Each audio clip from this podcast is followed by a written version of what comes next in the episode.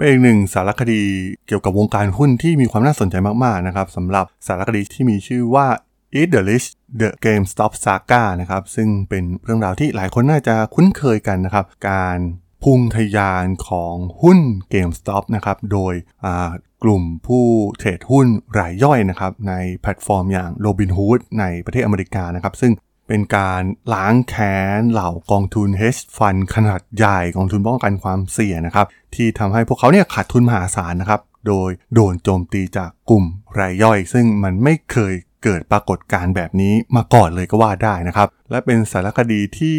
ไม่ได้มีความเครียดมากนะนะครับ แม้จะเป็นเรื่องเกี่ยวกับหุ้นนะครับทำออกมาได้สนุกมาก ๆ และทำให้เราเข้าใจเรื่องราวทั้งหมดเนี่ยแบบละเอียดมากยิ่งขึ้น ต้องขอออกตัวไว้ก่อนนะครับว่า EP นี้เนี่ยอาจจะมีการสปอยเนื้อหาบางส่วนของสารคดีชุดนี้นะครับ ถ้าหากใครอยากไปรับชมกันเองเนี่ยก็สามารถข้ามผ่านไปได้เลยนะครับ แล้วเรื่องราวของสารคดีชุดนี้เนี่ยมีความน่าสนใจอย่างไรนะครับ ไปรับฟังกันได้เลยครับผม You are listening to Geek Forever podcast.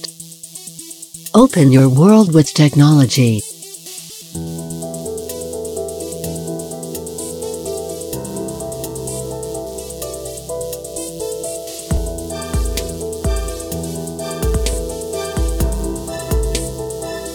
This is Geek Talk. ส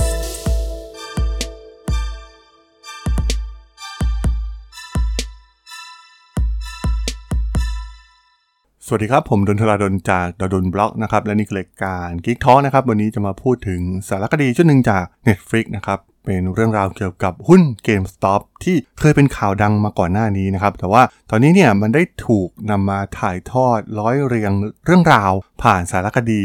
ในแพลตฟอร์ม Netflix นะครับ แล้วก็ทำออกมาได้ค่อนข้างดีนะครับไล่รายละเอียดต่างๆ ว่ามันเกิดเรื่องราวทั้งหมดขึ้นได้อย่างไรนะครับ มันเป็นตำนานของ Wall Street เลยก็ว่าได้นะครับ ที่เหล่านักเทรดรายย่อยนะครับ รวมตัวกันพิชิตเอาชนะกองทุนป้องกันความเสี่ยงยักษ์ใหญ่ กองทุน hedge fund ยักษ์ใหญ่ที่กำลัง short หุ้นเกมสต็อปได้สำเร็จ ซึ่งสารคดีชุดนี้เนี่ยมันก็นำ ตัวละครที่เกิดขึ้นจริงนะครับ เป็นผู้เล่นรายย่อย ตัวละครหลักๆนะครับที่เข้ามาเดิมพันกับหุ้นอย่าง GameStop ก็ต้องบอกว่าในตอนนั้นเนี่ยถือว่า GameStop เนี่ยกำลังอยู่ในช่วงวิกฤตเลยก็ว่าได้นะครับ รายได้ลดลงอย่างมาก ผู้คนก็ แทบจะไม่ไปซื้อแผ่นเกมกันอีกต่อไปแล้วนะครับ น้อยมากๆนะครับที่คนจะซื้อแผ่นเป็น disc เหมือนเมื่อก่อนนะครับ ซึ่งอาจจะเป็นยุครุ่งเรืองมาก่อนของ GameStop นะครับ แต่ว่าด้วยการพัฒนาของแพลตฟอร์มต่างๆนะครับทั้งในฝั่งเกมคอนโซลเอง รวมถึงเกมที่เล่นบน PC นะครับ มีแพลตฟอร์มอย่าง Steam Epic Game Store นะครับ รวมถึงในเกมคอนโซลเนี่ย ส่วนใหญ่เนี่ยพวกเขาก็จะมี Marketplace ของตนเองนะครับ ที่ขายเกมในรูปแบบดิจิตอลและกลุ่มผู้เล่นรายย่อยเนี่ยมันเริ่มมีจำนวนมากขึ้นนะครับ หลังจากการเกิดขึ้นของแพลตฟอร์มอย่าง Robinhood นะครับที่เป็นแอปที่ใช้เทรดหุ้นนะครับแบบรายย่อย โดยที่แทบจะไม่มีค่าธรรมเนียมนะครับ ซึ่งถือว่าเป็นนวัตกรรม การเทรดหุ้นรูปแบบใหม่ที่มีความน่าสนใจมากๆนะครับเพราะว่าถ้าเทียบในตลาดอเมริกาเองเนี่ยนักลงทุนรายย่อยเนี่ยมีสัดส่วนค่อนข้างน้อยมากๆนะครับเมื่อเทียบกับประเทศอย่างประเทศไทยเราเองเนี่ยนักลงทุนรายย่อยเนี่ยก็ค่อนข้างมีปริมาณเยอะนะครับแต่ในอเมริกาเนี่ยส่วนใหญ่ก็จะเป็นการลงทุนผ่านกองทุนต่างๆนะครับหรือบริษัทนายหน้าที่ทำเรื่องนี้โดยตรงนะครับ ส่วนใหญ่เนี่ยคนก็จะไม่ค่อยไปลงทุนโดยตรง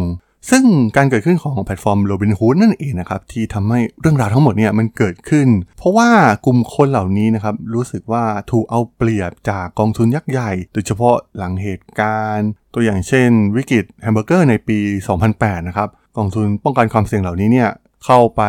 short หุ้นแล้วก็สร้างกำไรได้อย่างมหาศาลนะครับแต่ว่ากลุ่มคนรายย่อยเนี่ยอาจจะสูญเสีย บ้านสูญเสียทรัพย์สินไป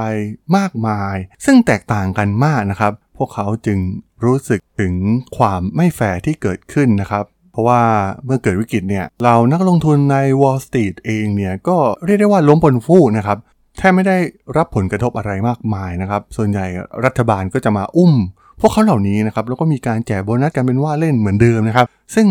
ไม่ยอมเข็ดกับสิ่งที่พวกเขาทำ และ GameStop ก็เป็นอีกหนึ่งบริษัทนะครับ ที่เหล่ากองทุน hedge fund กองทุนป้องกันความเสี่ยงเหล่านี้เนี่ยกำลังที่จะคิดเข้ามา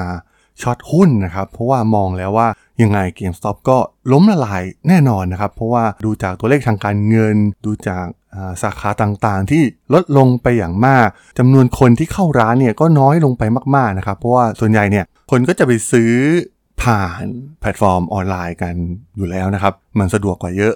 รวมถึงการเกิดขึ้นของแพลตฟอร์มโซเชียลมีเดียต่างๆนะครับ ตัวอย่างเช่น TikTok หรือแพลตฟอร์มอย่าง Reddit นะครับ ที่คนเข้าไปตั้งกระทู้โพสต์กันนะครับ คล้ายๆกับพันทิปของบ้านเรานะครับ แต่ว่าจะมีปริมาณ user เนี่ยเยอะมากกว่า แล้วก็มีแยกย่อยกลุ่มตามความสนใจนะครับ แล้วก็หุ้นเนี่ยก็เป็นอีกหนึ่งแขนงหนึ่งนะครับ ที่ได้รับความนิยมเป็นอย่างมากใน forum ของ Reddit โดยมีกลุ่มหนึ่งนะครับที่มีชื่อว่า WallStreetBets นะครับที่ เป็นการรวมตัวกันของเหล่านักลงทุนรายย่อยนะครับที่มาโพสต์ทั้งผลกำไรรวมถึงตัวเลขขาดทุนนะครับมันมองเหมือนการพนันไปแล้วนะครับผู้เล่นรายย่อยที่เข้ามาอยู่ในแพลตฟอร์มอย่าง Reddit เองใน WallStreetBets แต่เรื่องราวของหุ้น GameStop เองเนี่ยมันถูกจุดประเด็นขึ้นมาจากยูทูบเบอร์ท่านหนึ่งนะครับที่มี นามว่า Roaring Kitty นะครับ ที่เขาก็มาเปิดเผยถึงการลงทุนในหุ้น GameStop โดย อ้างว่าเขาก็มีการวิเคราะห์พื้นฐานบริษัทอะไรมานานนะครับ แล้วก็มีการมาโพสต์โชว์ใน Wall Street Bet นะครับ ว่าเขาลงทุนไปเท่าไหร่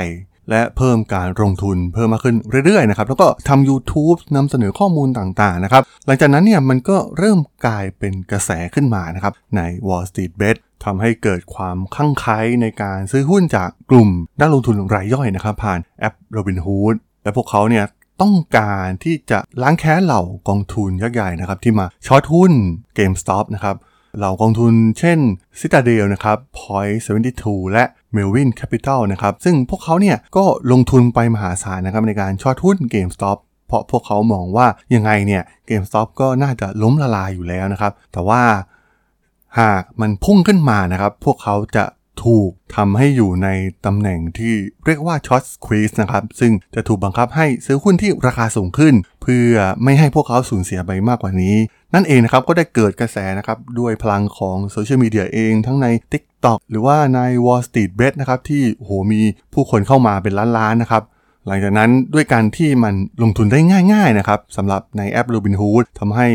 เรารายย่อยเนี่ยเข้ามาจำนวนมหาศาลมากๆนะครับแล้วก็ทยอยซื้อหุ้น GameStop กันเป็นว่าเล่นจนหุ้นเนี่ยพุ่งขึ้นอย่างรวดเร็วนะครับ แล้วก็มันมีจุดเปลี่ยนที่สำคัญเมื่ออมันไปเข้าหู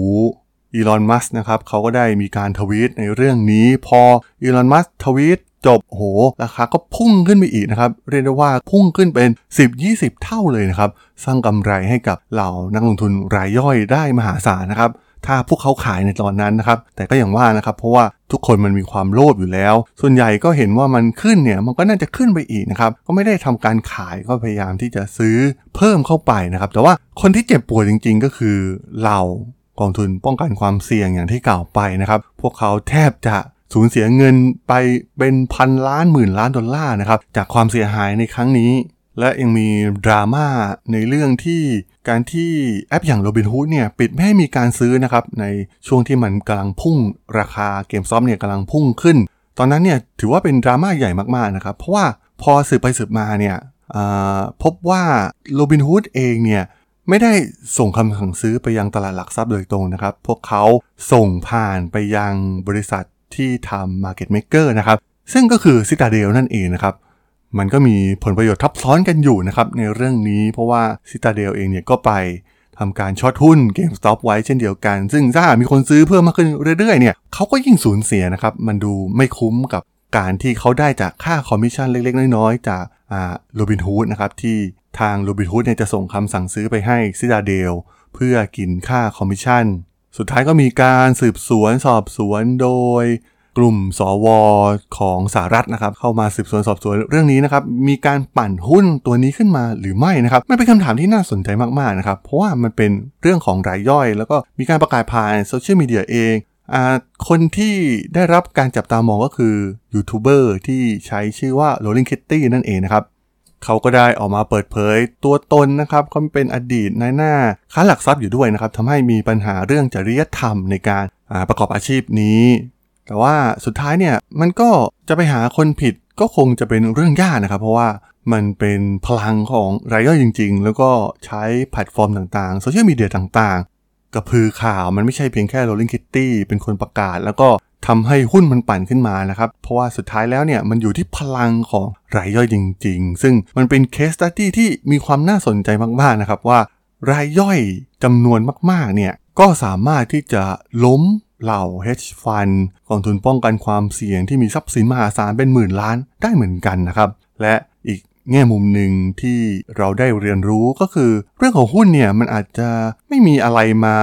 support มันจริง ๆ ก็ได้นะครับ ราคาของมันเนี่ยมันขึ้นอยู่กับการสร้างกระแสการปั่นราคาขึ้นมา มันเกิดขึ้นหลาย ๆ ครั้งแล้วครับ แม้ในตลาดหุ้น ในประเทศไทยเองนะครับมันก็มีข่าวอยู่มากมายนะครับ เรื่องราวเหล่านี้เนี่ยมันเกิดขึ้นวนเวียน แล้วก็ผู้ได้รับประโยชน์เนี่ยส่วนใหญ่จะเป็นกองทุนที่เป็นรายใหญ่หรือว่าเอาเศรษฐีที่มีข้อมูลอินไซเดอร์เหล่านี้นะครับแต่สุดท้ายรายย่อยเนี่ยก็เจ็บปวดทุกครั้งนะครับแต่ว่า เรื่องราวของ GameStop มันแสดงให้เห็นถึงพลังของรายย่อย และแน่นอนนะครับมันอาจจะไม่ใช่เหตุการณ์ครั้งนี้ครั้งเดียวแล้วก็มันจบลงไป เพราะเหตุการณ์เหล่านี้เนี่ยมันมีโอกาสที่จะเกิดขึ้นอีกแน่นอนนะครับในอนาคต เพราะว่าตอนนี้เนี่ยพลังของรายย่อยเนี่ยมันมีอำนาจไม่ต่างจากบริษัทยักษ์ใหญ่ที่มีเงินทุนจำนวนมหาศาลแล้วนั่นเองครับผมสำหรับเรื่องราว สารคดีของ GameStop ใน EP นี้ ผมก็ต้องขอจบไว้เพียงเท่านี้ก่อนนะครับสำหรับเพื่อนๆที่สนใจเรื่องราวทางธุรกิจเทคโนโลยีและวิทยาศาสตร์ใหม่ๆ ที่มีความน่าสนใจก็